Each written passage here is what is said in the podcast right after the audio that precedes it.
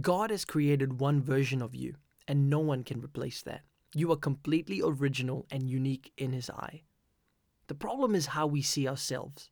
I'd like to ask you, how do you see yourself? In a world where the internet is a significant aspect to our lives and plays a huge role in making decisions, if we don't be careful, we can end up living in comparison and lack of fulfillment by watching the lives of people we don't even know. The greatest way to know who you are and know your design is to go to your Creator and ask questions. Asking questions and hearing God will answer and help you clarify who you are.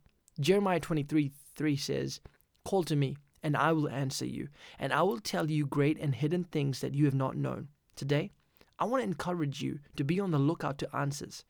God speaks to our heart and through our thoughts, so many times He may encourage you to move out of your comfort zone to try something new. This is Joshua Singh, and you can find out more information about me on joshuasingh.com.